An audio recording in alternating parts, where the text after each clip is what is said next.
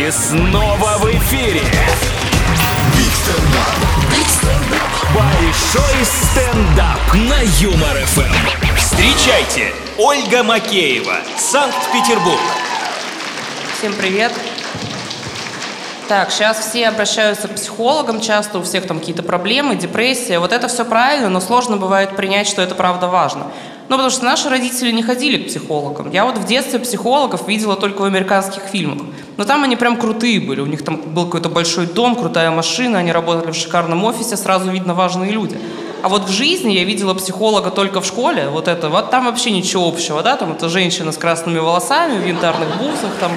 Я в детстве мечтала стать школьным психологом, потому что там ты сидишь в своем кабинете, всем на тебя пофиг, никто к тебе не ходит вообще, нормально.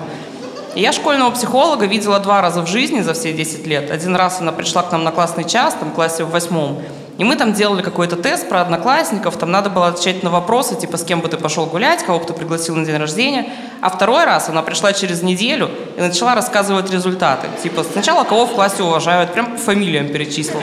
Потом тех, кому просто нормально относятся.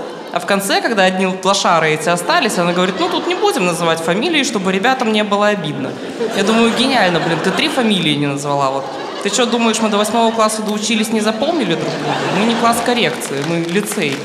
И это я прям запомнила, потому что мою фамилию она тогда не назвала. Вот у меня было ощущение, что все, жизнь кончена, прямо в восьмом классе, вот так сразу.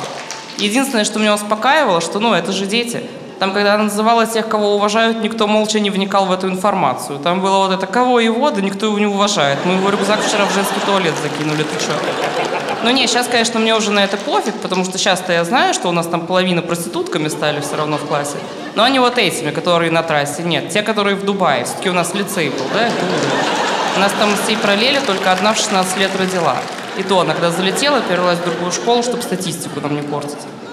Вообще сейчас очень много загонов у всех, особенно у женщин. Причем у женщин я заметила одинаковые загоны. То есть либо слишком толстая, либо слишком худая, там маленькая грудь, стрёмный нос. Ну вот, девчонки, поаплодируйте, в кого попало хотя бы что-то одно. Вот, у мужчин тоже есть загоны, но у мужчин они вообще не одинаковые. Там каждый загон эксклюзивный просто. У меня есть друг, который один раз загнался, он говорит, я все время чешу ногу. Я чувак, который чешет ногу. Я говорю, господи, да чеши, пожалуйста, ну какая разница, ты не только ногу, ты и кое-что другое чешешь, что-то это тебя вообще не смущало никогда. Ну просто чешу ногу, ну подумаешь, да, вряд ли была такая ситуация, что ему кто-то не дал из-за этого. Ну типа девушка выходит из душа, он там чешет ногу, она такая, господи, все, я домой, все, офигела, тут ногу чесать, еще и в водолее вообще, зачем ехал? Да, у мужчин всегда разные загоны, если, конечно, это не маленький член. Ну вот поаплодируйте парню, у кого маленький член. Ни одного, естественно. Естественно, ни одного. Представляете, я где не спрошу, их нигде нет вообще. Я, я думаю, что они стендап не любят просто. Мне если когда какой-нибудь парень говорит, я не люблю стендап, я думаю, ну, понятно, все с тобой.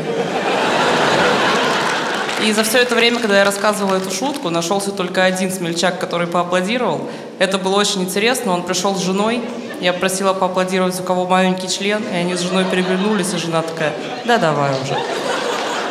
Э, я недавно увидела новость, что РЖД выпустит новый поезд скоростной от Питера до Москвы. Он будет ехать два с половиной часа. Представляете? Два с половиной часа. Просто Сапсан уже нам слишком медленно. И, ну, два с половиной часа это очень круто, но РЖД, по-моему, только этим занимается. Они в курсе вообще, что у них до сих пор есть поезда, где туалет с педалькой.